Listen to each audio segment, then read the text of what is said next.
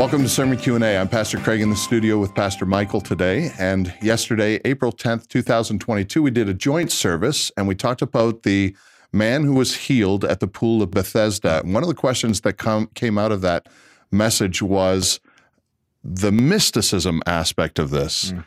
So the water gets stirred, and the people who are there are lame, they're blind, they're paralyzed. If then there's a belief was if you got into the pool as the water was stirred, you could be healed throughout time, this is very interesting because that place seems to always be a place where you could go to be healed or yeah. receive power. Even to this day, as I mentioned yesterday in the message, that was brand new. I I'd, I'd never heard that before. That's not yeah. bad way. Like I, it's there clearly. It's, it's yeah. weird, isn't it? At like why are they gate, all there? Yeah. At this gate, they gather every single year to receive this power or this this healing. So my question to you today, Pastor Michael, is this: Is there any room mm-hmm. in Christianity for mysticism? Let's let's define the term because this this is thrown around quite a bit, and also mysticism is has been has been uh, alongside of Christianity for two thousand years now, and existed even before that. So mysticism, very simply, it is the way they would describe it is it is search for union with the divine. And so, what mystics typically want to do is they want to have experiences that connect them to the divine in a mm. really meaningful, powerful way, usually in a way that is unforgettable, um, something that sets them apart as a mystic. Like mystics love to be known as somebody who had mm-hmm. these experiences. Mm-hmm. And then typically in mysticism, some sort of divine knowledge is being transferred to the person. And so if you're able to. Could um, we say also power as well? Sometimes it depends on the realm of mysticism for okay. sure. Um, and, and so in Christendom over the last 2,000 years, there has been a sect of Christianity called Christian mystics. Mm-hmm. And the way they would define it is they would say something like this um, Our goal is not to have union generically with God and to have experiences, but to have greater union with Christ and then to have this sort of experience with Him that gives us more personal, intimate knowledge of who God is, what is real and true, all this stuff. Mm. And so, if you were to ask me, Michael, would you like union with Christ? Well, I have that by faith in Christ. I got it. Um, but would you also like to have a deeper relationship with God through the practice of certain behaviors that allows you to know Him more intimately and, and and, and, maybe even have the spirit of God communicate things to your mind and heart. Well, for sure. I don't want to throw you yeah. off, oh, but please, yeah. everything you said so far sounds very biblical. Even right. Paul saying that I may know him in the power of his resurrection. For sure. This is why you can go online on YouTube, for example, yeah. and you can find evangelical Christians who would say mysticism, even though in the non Christian like world, it's a bad idea, right? But when you understand mysticism in the context of Christianity, it doesn't need to be a bad idea.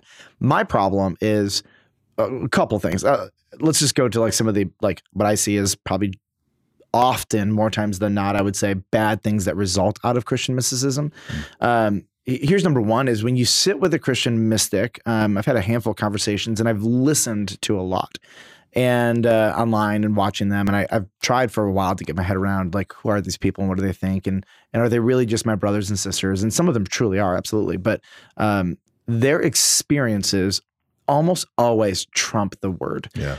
And this is part of the danger when you're a mystic, you are you are constantly looking for experiences with and to their credit with Christ.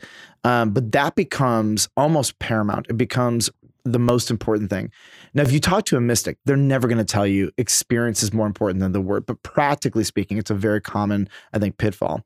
Um, what you'll also find is that experience circumvents the word. So, like the word may not give any category for this, but they go up and around the word. And so they receive oftentimes special knowledge and information that has no connection to the word. That's why some of the more, I'll call it um, hyper charismatic movements are functionally mystic because they're looking for special experiences that impart to them.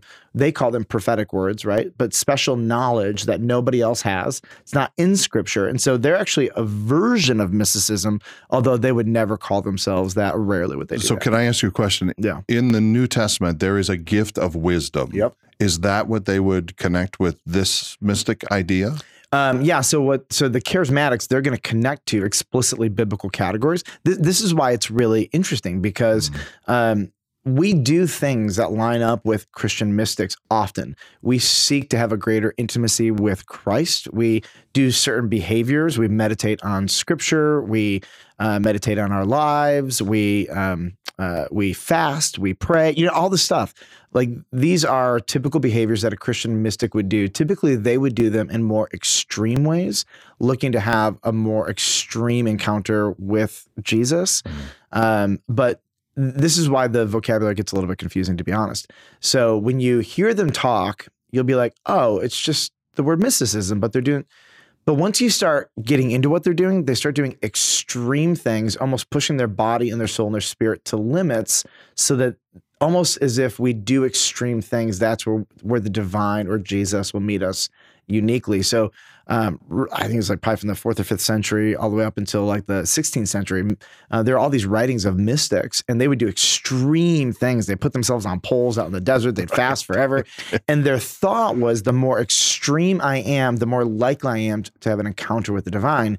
When sometimes it might just be dehydration, right? And so who knows? But but that's kind of the idea in mysticism is they take the normal Christian behavior, they push it to their limits, um, so that they can have an experience with with the divine. And then another pitfall is that the experience becomes the point. Um, and, and again, whether or not I feel or experience Jesus, like the fact that I am saved and united with Him through faith in Christ, like uh, it, it doesn't change, right? So there is such a heavy emphasis on the experiential side. Now, don't get me wrong. I think Christianity is an experiential faith.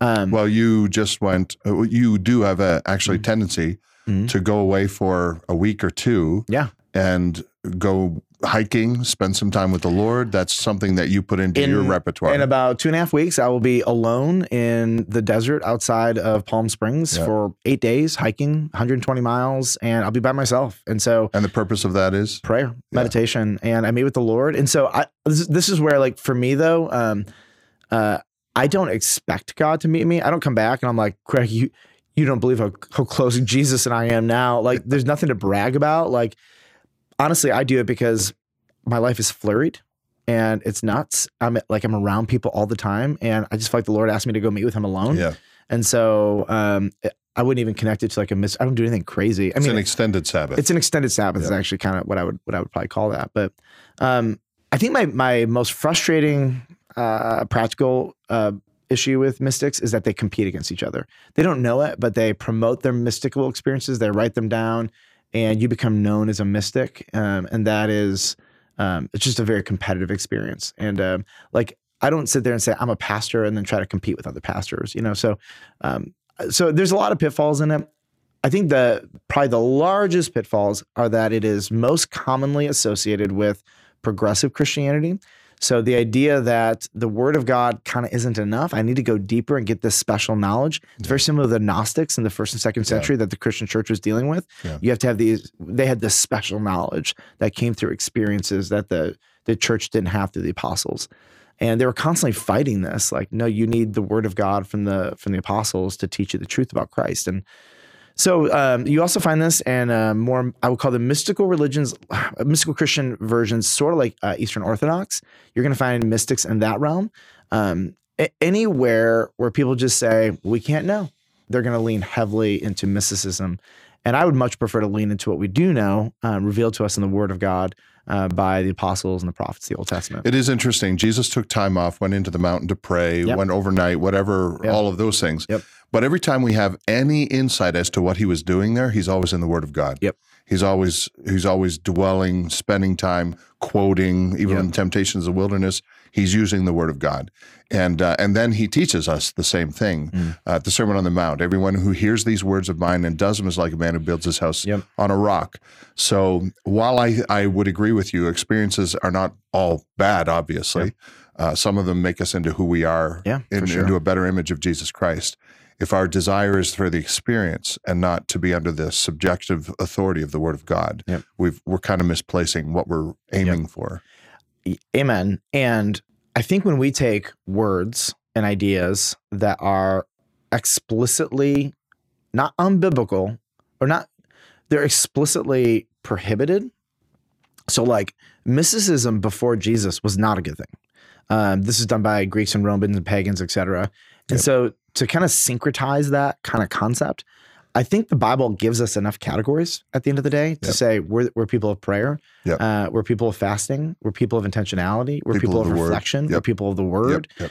And uh, when when you do talk to a handful of mystics, um, when they go away, um, there is not a ton of contemplation on the word, but there's an emptying, almost like a, a, a syncretism, a syncretism of Buddhist ideas of emptying out the brain, and and so that's where I'm a little like you know just kind of reticent of of a lot of this stuff. But if you're a Christian mystic who believes in the gospel and so does biblical things and meditates and contemplates on the Word of God and and you fast and pray not to seek experiences but to obey the word of god and the lord gives you experiences great that's you know i just prefer not to use those words because i don't think they're helpful i think they're confusing well i appreciate yeah. that it's it is a confusing world and it's even more confusing when it enters into the spiritual realm Amen. so thanks for the direction yeah. well it's been a privilege talking over the subject with pastor michael this morning join us next time as we hit another topic in sermon q&a